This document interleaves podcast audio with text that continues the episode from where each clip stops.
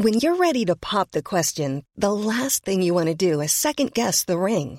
At Bluenile.com, you can design a one of a kind ring with the ease and convenience of shopping online. Choose your diamond and setting. When you find the one, you'll get it delivered right to your door. Go to Bluenile.com and use promo code LISTEN to get $50 off your purchase of $500 or more. That's code LISTEN at Bluenile.com for $50 off your purchase. Bluenile.com code LISTEN. Hey, it's Ryan Reynolds, and I'm here with Keith, co star of my upcoming film, If, only in theaters, May 17th. Do you want to tell people the big news? All right, I'll do it. Sign up now and you'll get unlimited for $15 a month in six months of Paramount Plus Essential Plan on us. Mintmobile.com slash switch. Upfront payment of $45 equivalent to $15 per month. Unlimited over 40 gigabytes per month. Face lower speeds. Videos at 480p. Active Mint customers by 531.24 get six months of Paramount Plus Essential Plan. Auto renews after six months. Offer ends May 31st, 2024. Separate Paramount Plus registration required. Terms and conditions apply if rated PG. Even when we're on a budget, we still deserve nice things. Quince is a place to scoop up stunning high-end goods for 50 to 80% less than similar brands. They have buttery soft cashmere sweaters starting at $50, luxurious Italian leather bags, and so much more. Plus, Quince only works with factories that use safe, ethical, and responsible manufacturing. Get the high-end goods you'll love without the high price tag with Quince. Go to quince.com slash style for free shipping and 365-day returns.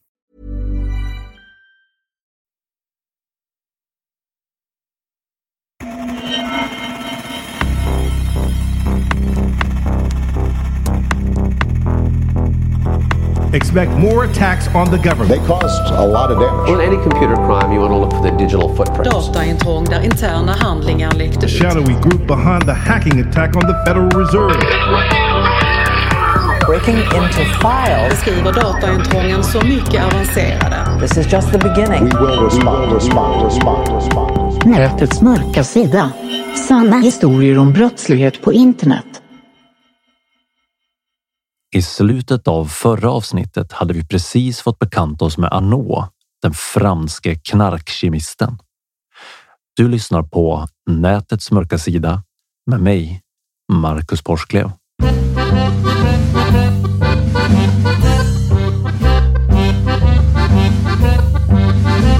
Ni förstår, Arnaud var inte någon dumskalle. Han släppte aldrig några av sina kunder ens i närheten av lokalen där han hade labbet och han träffade aldrig någonsin kunderna personligen. Istället använde han sig av en kedja med ombud som var och en hade en enda uppgift i hans affärsrörelse och varje person i kedjan blev rikligt kompenserad för sina uppdrag. Ingen utom han själv visste vart labbet fanns. Ingen utom han själv jobbade i labbet. Labbet låg i en källarlokal utan fönster i en av Paris mest ökända förorter, Saint-Denis. Lokalen hade han hyrt på ett långtidskontrakt i falskt namn och innan han hade flyttat in sina labbgrejer så hade han bekostat en ombyggnation av ventilationen för egna pengar. Till hyresvärden sa han att han skulle använda lokalen som lackeringsverkstad för motorcyklar och därför behövdes den kraftigt tilltagna och helt avskilda ventilationen för att bli av med ångorna från lacket.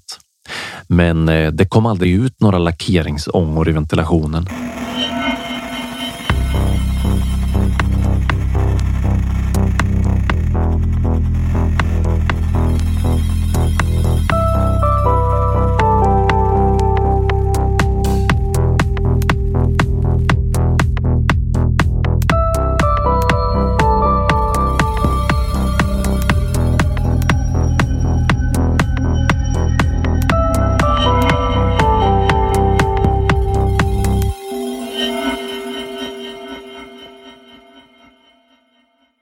Istället fick det nya ventilationssystemet hantera fosfingasen och difosfinet som ångade iväg från behållarna där Arnault tillverkade sitt metamfetamin. Och det fanns en anledning till att Arnault alltid, utan undantag, bar mask när han jobbade. Fosfingas är fullständigt livsfarligt att andas in och risken att utsättas för gasen när man kokar just metamfetamin är stor. Arnaud var en stolt man. Han la mycket tid och kraft på att göra professionella produkter. Hans flaggskeppspjäs var en IMA Winpack 330. En riktigt avancerad och nästan helautomatisk maskin för att tillverka och förpacka alla möjliga piller och göra dem färdiga för leverans. Snyggt i raka rader i plastkartor. Många, många tusen MDMA-piller och oräkneliga andra droger i pillerform hade passerat genom hans IMA Winpack 330. Arnaud torkade svetten ur pannan och vred om handtaget i dörren för att gå in i labbet igen. Men sen hejdade han sig plötsligt.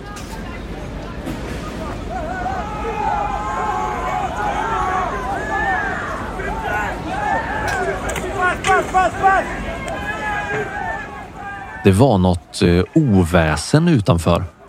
Folk skrek och många av människorna ute på gatan ropade gendarm, gendarm. Ungefär polisen kommer.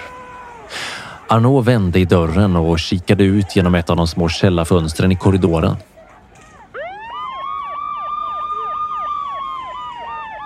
Han såg fyra polisfordon som hade parkerat utanför, varav två var piketer som det strömmade ut beväpnade poliser ur.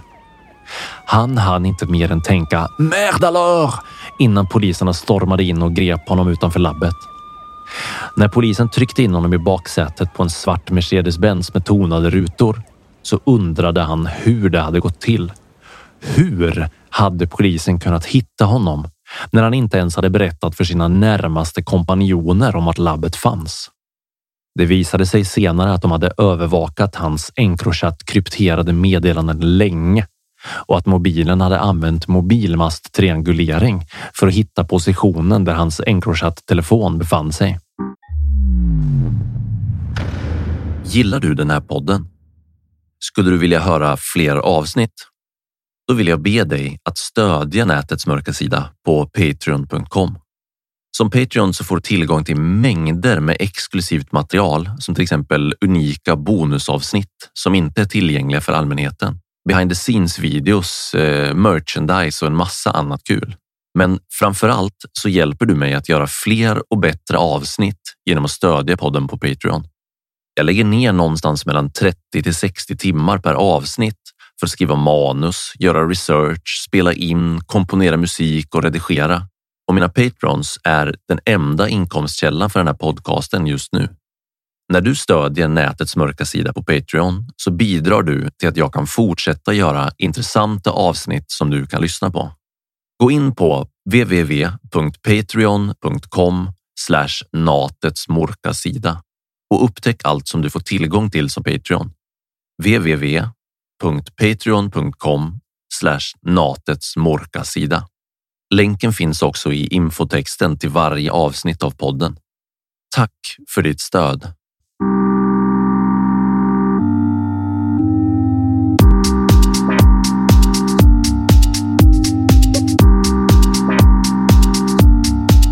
För att förstå hur stort det här med Encrochat var så kan vi rada upp några siffror om vad den brittiska polisen lyckades göra när de väl hade knäckt systemet och avkrypterat kommunikationen mellan brottslingarna.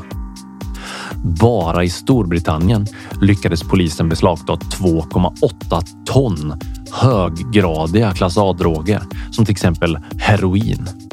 De tog 28 miljoner etisolamtabletter eller street valium som det också kallas. Ja, ja, du hörde rätt. Det var 28 miljoner piller. 77 stycken skjutvapen, mängder av granater och ammunition.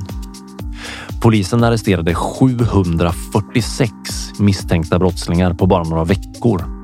De beslagtog mer än 54 miljoner pund i svarta och tvättade pengar och de beslagtog över 50 sport och lyxbilar. Efter att de största polisräderna var över deklarerade den brittiska polisen att det var den enskilt största polisoperationen någonsin i landets historia. Och det här var bara i Storbritannien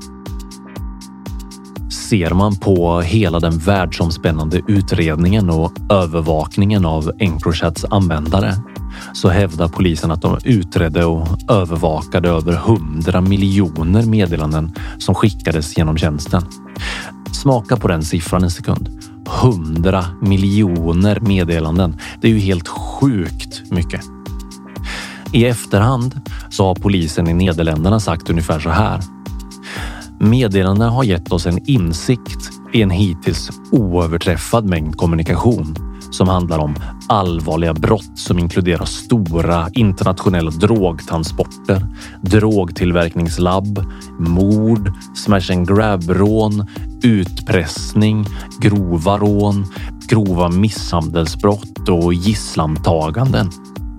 Internationella drog och pengatvättskorridorers vägar har blivit kristallklara tack vare den här informationen. I de här meddelandena kan vi se i klartext hur kriminella gäng styr sina medlemmar och talar om för dem hur de ska tvätta pengar, vilka de ska råna och misshandla och var de ska gömma sina droger. Nederländerna säger du? Var det inte i Storbritannien som de största tillslagen gjordes? Jo, visst var det så, men det betyder ju inte att tillslagen i Nederländerna var små och obetydliga. Nej, tvärtom så gjordes några riktigt stora tillslag i spåren av att polisen knäckte Encrochat just i Nederländerna.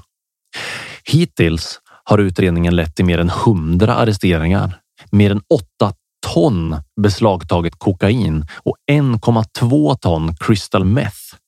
Krossandet av 90 olagliga labb för syntetiska droger, mängder av beslagtagna vapen, lyxklockor och 25 lyxbilar och inte minst mer än 20 miljoner euro i kontanter. Bara i Nederländerna. Alltså, det här är ju något som skulle kunna vara hämtat rakt ur en trillfilm av Luc Besson. Men skillnaden är att det här har hänt på riktigt.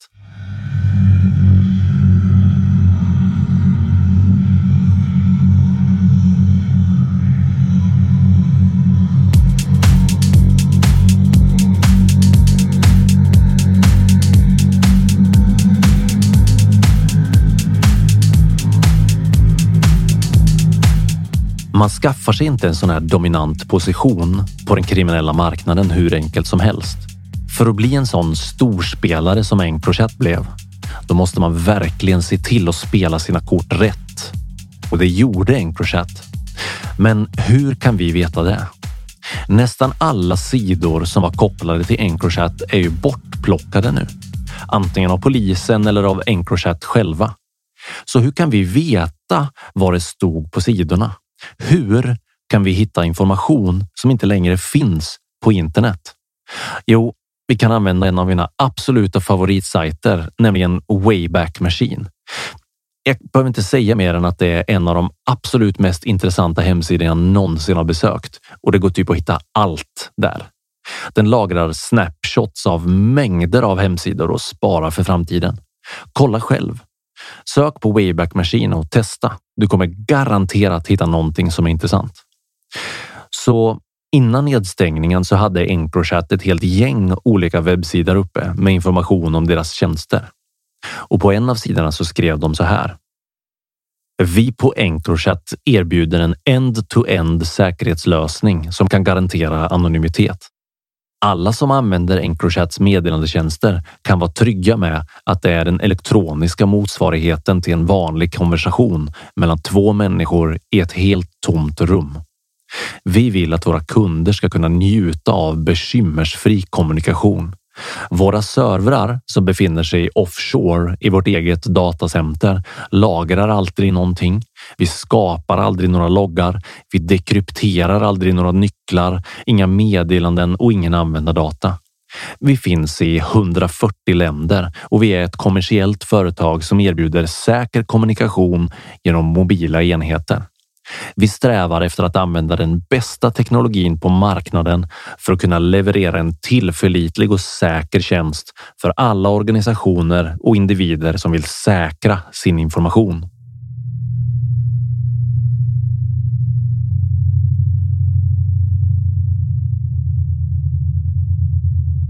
Men eh, Encrochat var inte ensamma på marknaden.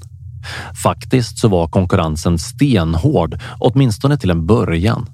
Det är en väldigt tävlingsinriktad industri med eh, flera olika företag som ständigt sprider rykten om hur dåliga deras konkurrenter är och sprider artiklar på sociala medier med info om de andras misslyckanden. Ett annat sätt som företagen använder för att misskreditera sina konkurrenter är att ladda upp Youtube-videos med falsk information. Encrochat hade sin egen lilla version av det här med konkurrens inbyggt i sina egna enheter.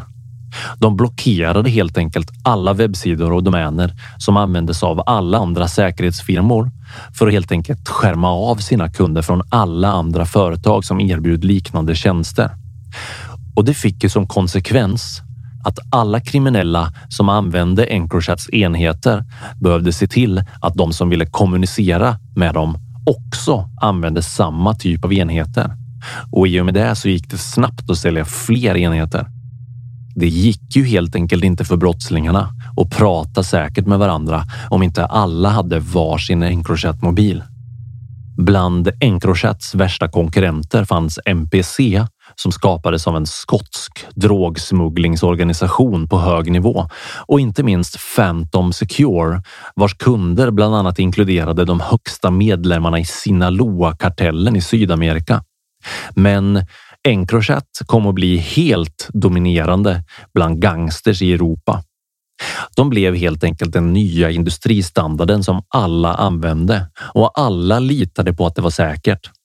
Men det skulle visa sig vara ett ödesdigert misstag.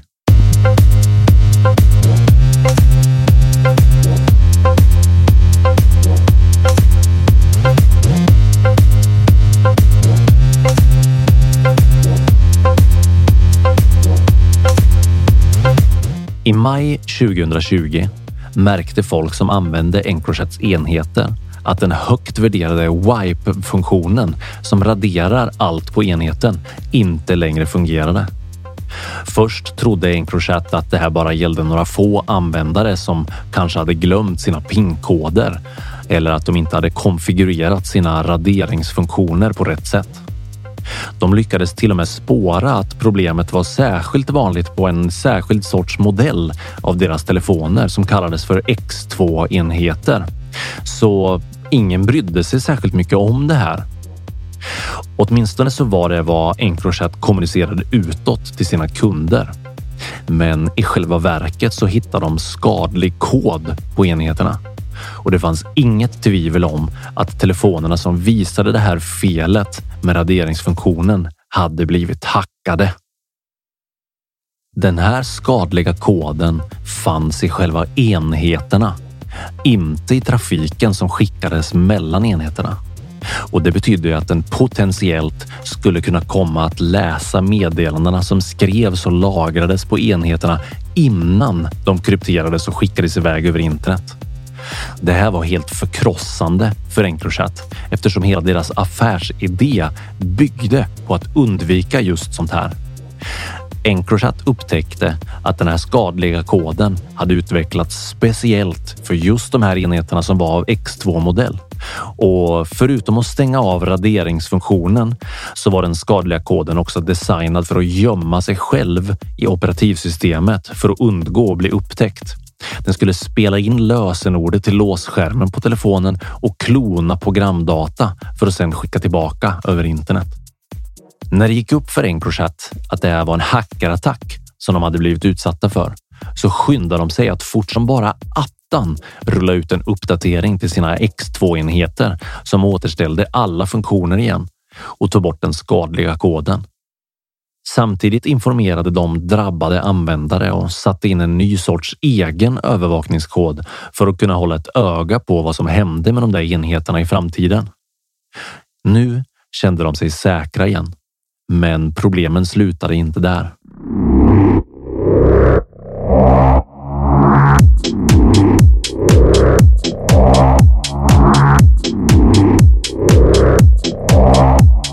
Nästan direkt efter att Encrochat hade patchat igen säkerhetshålet så slog hackarna till igen. Den skadliga koden var tillbaka på telefonerna och nu hade den en ny funktion. Den kunde ändra lösenordet på låsskärmen, inte bara spela in det. Och nu blev det verkligen liv i luckan på Encrochat. De gick rakt in i ett fullskaligt nödläge och skickade omedelbart ut ett meddelande till sina kunder där de informerade om den pågående attacken. De kontaktade den nederländska firman KPN som tillhandahöll simkorten till Encrochat-enheterna och sa till dem att blockera anslutningarna till den skadliga kodens servrar. Men det hjälpte inte. KPN kunde inte garantera att den skadliga koden inte skulle kunna ta sig ut och skicka vidare information från de infekterade enheterna. Dessutom så visade det sig ganska snabbt att eh, även fast KPN satte upp brandväggar för att hindra den skadliga koden från att skicka vidare information så lyckades den enkelt ta sig runt det och skicka vidare informationen ändå. Loppet var redan kört och det visste Encrochat. De var fast och det fanns ingenting de kunde göra åt det. Så vad gjorde de då? Jo, de bestämde sig för att stänga ner sig själva och alla sina tjänster omedelbart.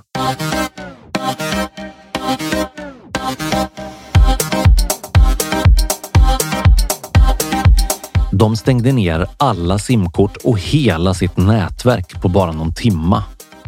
Encrochat hade inga tvivel om vad det här handlade om. Det här var ingen konkurrent som försökte lägga sig i deras affärer. Nej, det här måste vara någon form av myndighet som tog över hela deras infrastruktur. Så här lät det i meddelandet som Encrochat skickade ut till alla sina kunder. På grund av den sofistikerade nivån hos den här attacken och den skadliga koden så kan vi inte längre garantera säkerheten hos er enhet. Ni rekommenderas att stänga av och fysiskt göra er av med alla enheter omedelbart. Men det var redan för sent. Polismyndigheterna hade redan extraherat enorma mängder data från Encrochats enheter. Hela drogimperium av multimiljondollarstorlek låg nakna i polisens våld med text, bild och video som användarna hade skickat mellan varandra. Myndigheterna hade tillgång till precis allt.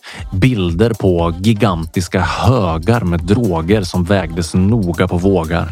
Kiloblock med kokain, stora säckar packade med ecstasy, lastbilar fulla med cannabis, meddelanden om planerade möten för droghandel och riktigt stora affärer som skulle gå av stapeln inom kort.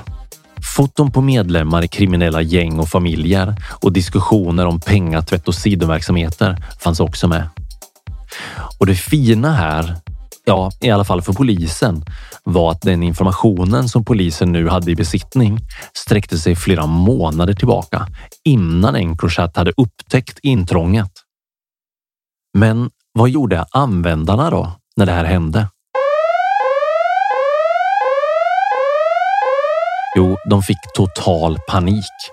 Mängder av kunder försökte nu i ren desperation ta reda på om deras enheter var infekterade eller inte och de försökte radera allt som fanns på enheterna och slänga bort dem direkt. Eller ännu hellre slå sönder dem och elda upp dem så att det inte skulle finnas några bevis kvar. Men eh, bevisen fanns ju redan på polisens egna servrar, så vad de än gjorde med sina enheter så var det redan för sent. Sen började massarresteringarna, tillslagen och räderna över hela Europa och alla hade de en sak gemensamt. Encrochat. Omedelbart efter att det här hände så märkte alla Encrochats återförsäljare att de hade blivit utelåsta från sina affärssystem. De hade fått sina tillgångar frysta och kom inte åt sina pengar längre. Polisen hade stängt in dem i ett hörn och det fanns ingenstans att ta vägen längre.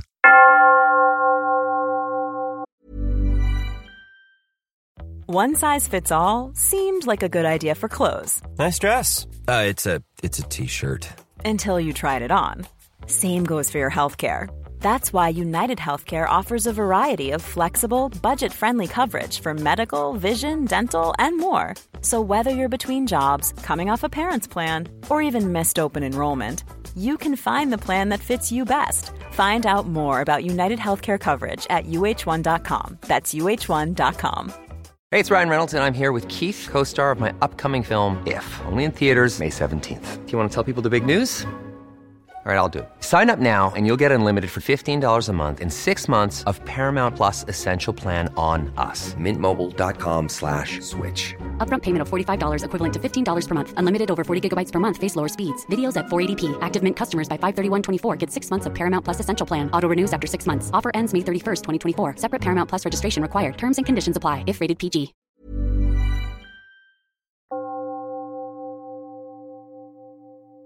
Nästa person som vi ska ta en titt på i den här härvan är John Kinsella. Och nu kanske du frågar dig, varför då? Varför är han intressant? Och vem är det? Jo, mordet på just John Kinsella är ett av fallen där mördarna har åkt dit just för att de använde Encrochat för att kommunicera med varandra före mordet.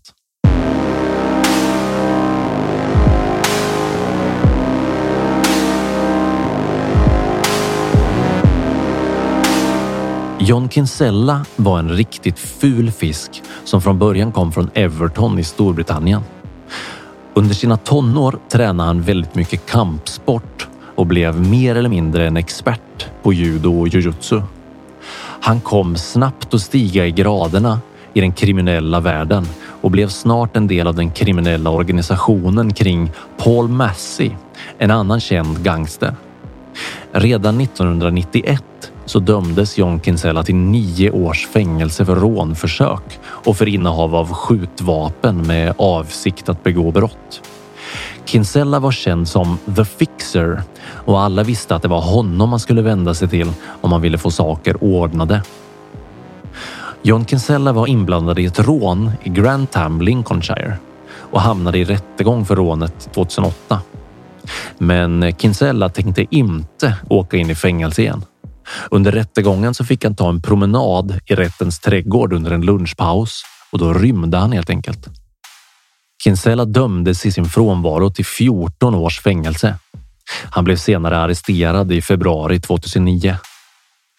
Både John Kinsella och Paul Massey tillhörde ett stort kriminellt gäng som kallades för A-team och de låg ständigt i våldsamma konflikter med andra kriminella gäng.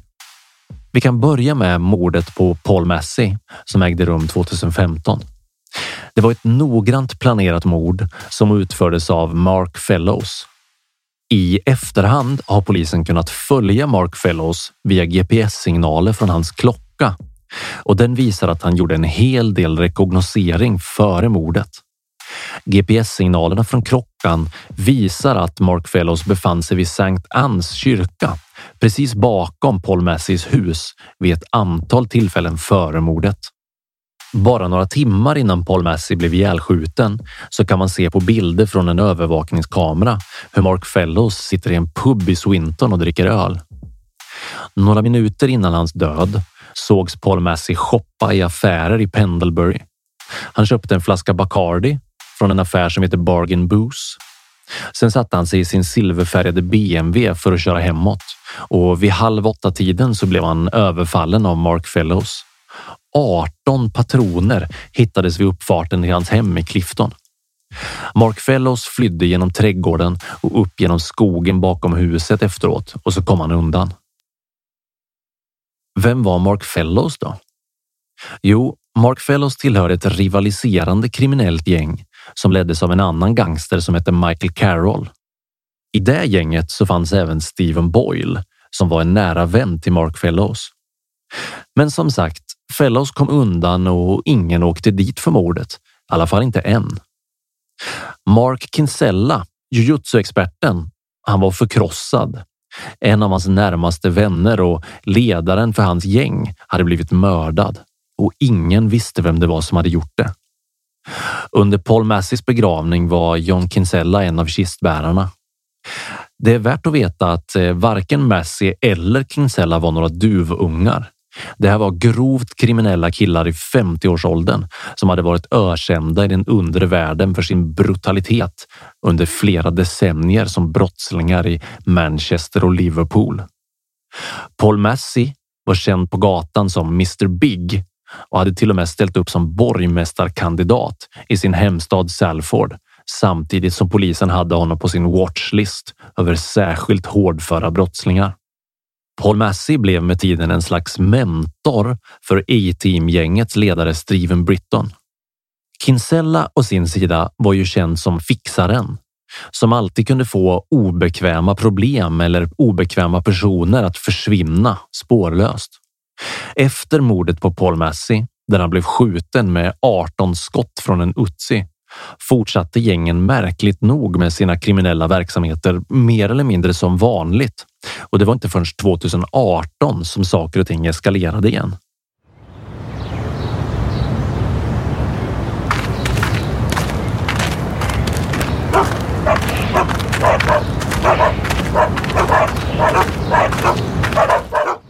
Den 5 maj 2018 var Mark Kinsella och hans partner Wendy Owen ute och gick med sina hundar. De hade inte mindre än sex bulldoggar och de promenerade inte ett ont anande längs gatan i Rainhill i St. Helens. Stephen Boyle stod i ett hörn och höll utkik längs med gatan och när kusten var klar så signalerade han åt Mark Fellows att inga andra än de själva och paret med hundarna fanns i närheten. Då klev Mark Fellows fram rakt emot Mark Kinsella och öppnade eld. Han sköt fyra gånger mot Kinsella som föll till marken.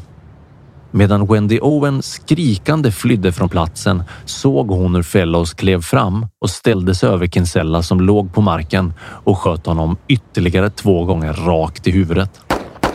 Sen flydde Fellows från platsen på cykel och kom undan. Eller i alla fall trodde han det. Senare i rättegången berättade Wendy Owen att det hon hade sett kändes helt overkligt som hämtat ur en Hollywoodfilm och inget som man tänker sig skulle kunna hända på riktigt. Det skulle dröja ända till 2019 innan Mark Fellows och Stephen Boyle dömdes för mordet på Mark Kinsella. Och de dömdes bara tack vare att polisen hade kunnat läsa deras krypterade meddelanden som de hade skickat till varandra från sina Encrochat-telefoner när de planerade mordet på Kinsella. Tack vare polisens hackare hade myndigheterna kunnat läsa i detalj hur de hade planerat och utfört mordet på Kinsella. Och de avkrypterade meddelandena var också det som anfördes som huvudbevisning i rättegången. Både Mark Fellows och Stephen Boyle hånlog när deras domar lästes upp i rättssalen.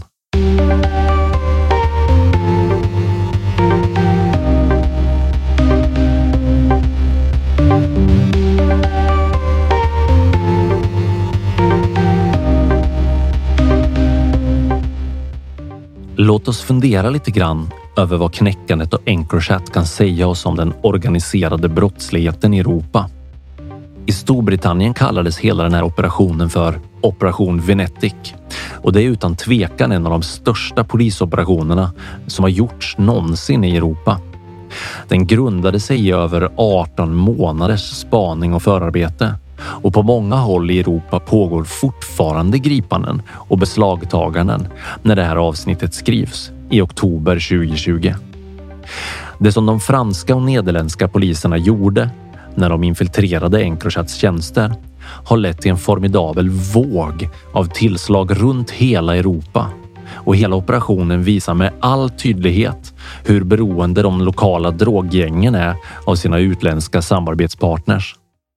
Dessutom har Operation Venetic och de andra sidooperationerna i andra länder visat hur brutal droghandelsbranschen har blivit i Europa.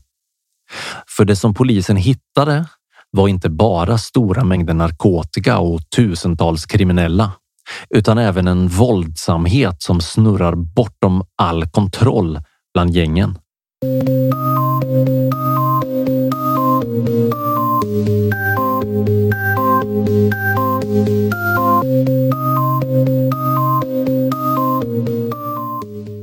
Till exempel hittade polisen tack vare avkrypterade meddelanden på Encrochat ett antal fraktcontainers som hade blivit omgjorda av ett nederländskt kriminellt gäng till fängelser och tortyrkammare.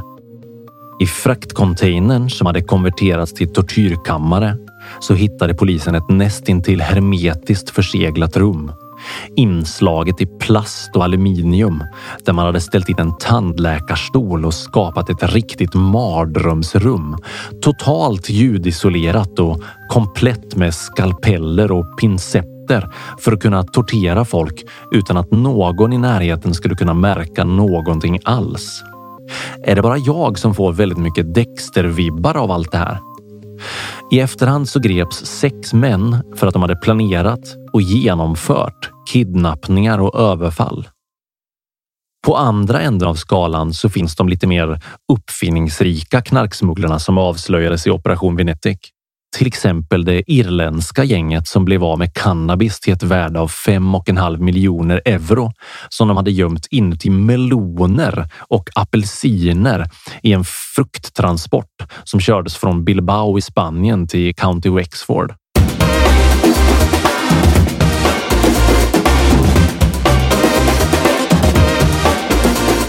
Andra uppfinningsrika skurkar som åkte dit tack vare att polisen lyckades knäcka Encrochat var till exempel ett gäng i London som gömde alla sina varor, alltså knark och vapen, i tre stycken minibussar mitt på gatan i centrala London. Inuti minibussarna hittade polisen specialbyggda golv som öppnades med fjärrkontroll. De hittade också två stora lådor som såg ut som elgeneratorer. För att kunna öppna boxarna var man tvungen att först sätta igång strömmen med hjälp av en annan generator innan man med en specialgjord nyckel kunde öppna ett hydrauliskt lås inuti lådan. Sen kom man åt godsakerna som bestod av allsköns droger, vapen, smycken och inte minst stora mängder kokain. Men användandet av Encrochat sträckte sig långt bortom gatugangsters som sålde droger.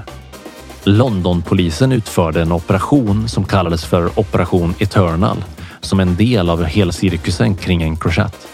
Och Londonpolisen hävdar att de genom Operation Eternal lyckades arrestera några av Londons mest långlivade och farliga brottslingar och att de tack vare hacket mot Encrochat kunde få tag i bevis för att åtala ett stort antal brottslingar som själva betecknade sig som onåbara. Londonpolisen hävdar alltså att de har lyckats gripa en mängd medlemmar i den farligaste kriminella miljön i London. Människor som har långvariga kopplingar till högriskbrott som grov narkotikasmuggling, våldsbrott, mord och liknande saker. Vi pratar alltså om bossarna. De som sitter och myser och smuttar på Armagnac i sina multimiljonpundsvillor vars garage är välfyllda med lyxbilar. Det här är människor som vid en första anblick verkar vara framgångsrika, respektabla affärsmän, men som i själva verket är livsfarliga kriminella som drar i trådarna och styr de stora kriminella nätverken i Europa.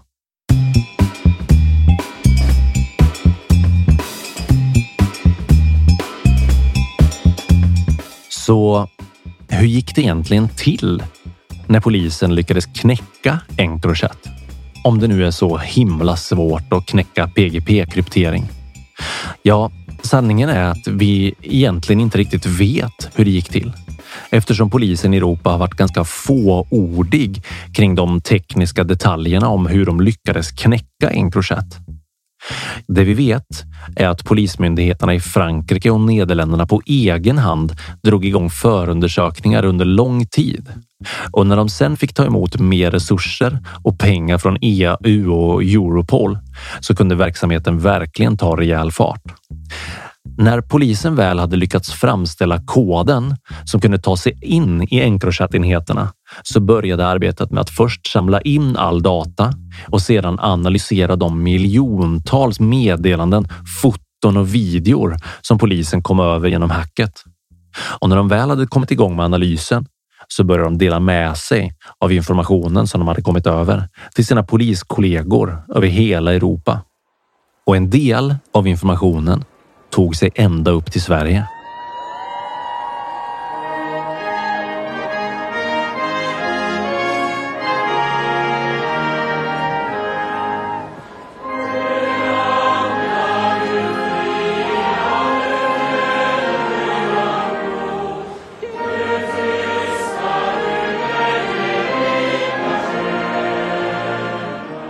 Ja, hur var det med Encrochat i Sverige egentligen? Europol hävdar att Encrochat hade ungefär 800 svenska kunder som använde deras tjänster. Och även här i Sverige har polisen gjort ett antal tillslag och arresteringar som en konsekvens av hacket mot Encrochat. Men i svenska medier så har det varit ganska tyst. Några saker med koppling till Encrochat har dock dykt upp i svenska medier. Som till exempel eh, mordet på Carolina Hakim och mordförsöket mot advokaten Henrik Olsson Lilja.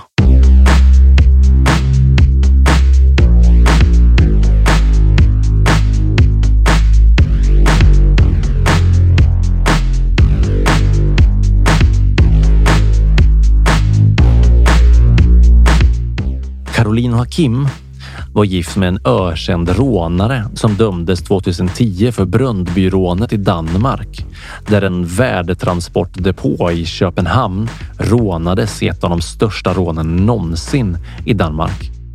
Rånarna kom över 60 miljoner danska kronor som byte. Hon själv var ostraffad och hade precis avslutat sin läkarutbildning i Polen när hon sköts på öppen gata mitt i Malmö. Troligtvis var mördarna egentligen ute efter att skjuta ihjäl hennes make hellre än den nyblivna unga mamman som två månader tidigare hade blivit mor till en liten bebis. När paret gick på Sergels väg i Malmö kom två män som väntade på hennes make fram och började skjuta mot dem. När Carolina Kims make såg männen började han springa, men han tappade barnet på marken när han sprang. Carolina Kim sprang fram och plockade upp barnet och då sprang gärningsmännen fram och sköt henne. Hon avled senare av sina skottskador. I efterhand så har polisen kunnat konstatera att mordet hade planerats in i minsta detalj genom Encrochats meddelandetjänster. Och inte nog med det. Även de som mördade henne hade själva blivit utsatta för mordförsök som hade planerats genom just Encrochat. Ironiskt, eller hur?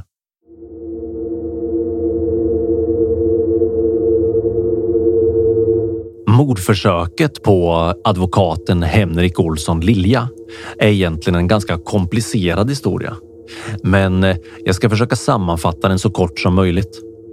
Två stycken toppadvokater, varav den ena är Henrik Olsson Lilja och den andra en kvinnlig jurist, hade sedan länge haft en infekterad konflikt med varandra. Till slut bestämmer sig den andra juristen för att leja en mördare vid namn Billy Railoff som får i uppdrag att döda Henrik Olsson Lilja. Och vad använder hon för att kommunicera med mördaren tror ni? Jo, en Encrochat-mobil med tillhörande krypterade meddelanden.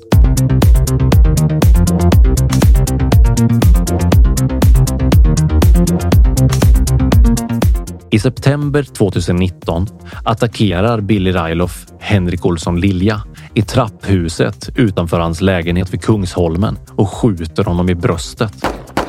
Henrik Olsson Lilja försöker försvara sig och efter lite handgemäng så flyr Billy Railoff därifrån. Sen följer ett virvar av olika misstankar, motsättningar och annat som förvirrar hela historien fram tills den svenska polisen tack vare Encrochat-hacket kommer över konversationerna som visar att det är toppjuristen som ligger bakom beställningen av mordförsöket på Henrik Olsson Lilja. Det slutar med att Billy Railoff döms till 14 års fängelse och att juristen häktas för anstiftan till mordförsök. Inte mindre än fyra andra brottslingar finns också med i utredningen och den tyngsta bevisningen består av Jepp, du gissar rätt. Uppgifterna som kom fram när Encrochat hackades.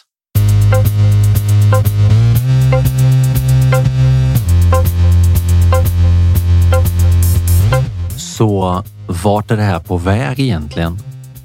Kommer alla kriminella nätverk att helt sluta använda sig av krypterade meddelandetjänster efter den enorma fail som Encrochat-hacket innebar för deras verksamhet? Nej, givetvis inte. Den kriminella världen i Europa må vara i någon slags tillfälligt upplösningstillstånd just nu i tomrummet efter Encrochat och deras sätt att kommunicera är delvis sönderbrutet. En del som är av det mer paranoida slaget kommer säkert att helt gå offline från och med nu. Men de allra flesta kriminella kommer förmodligen att leta efter andra företag som erbjuder krypteringstjänster som kan fylla tomrummet efter Encrochat. Ett av de företagen är Omerta. Omerta har redan marknadsfört sig direkt till Encrochats tidigare kunder med följande slogan. Encrochat är hackat. Användarna är exponerade och arresteringar sker överallt. Kungen är död. Lyckades du med nöd och näppe undgå den här massutrotningshändelsen? Fira med 10% rabatt. Anslut dig till Omerta-familjen och kommunicera ostört igen. Omerta är ett begrepp som från början kommer från den sicilianska maffian, Cosa Nostra. Det är en slags kulturkod som skulle kunna översättas med ordet tystnad. Alltså tystnad i bemärkelsen att man aldrig anger någon till polisen. Någonsin. Det känns som ett ganska passande namn för de som ska efterträda Encrochat på tronen. Eller hur?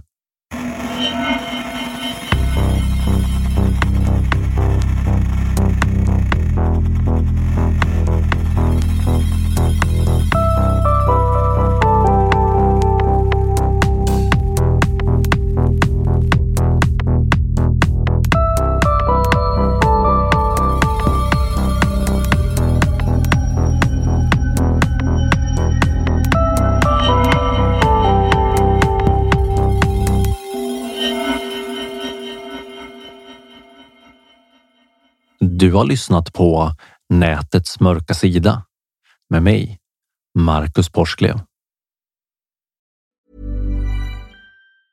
Hey, it's Paige DeSorbo from Giggly Squad. High quality fashion without the price tag. Say hello to Quince. I'm snagging high-end essentials like cozy cashmere sweaters, sleek leather jackets, fine jewelry, and so much more. With Quince being 50 to 80% less than similar brands and they partner with factories that prioritize safe ethical and responsible manufacturing. I love that. Luxury quality within reach. Go to quince.com slash style to get free shipping and 365 day returns on your next order. quince.com slash style.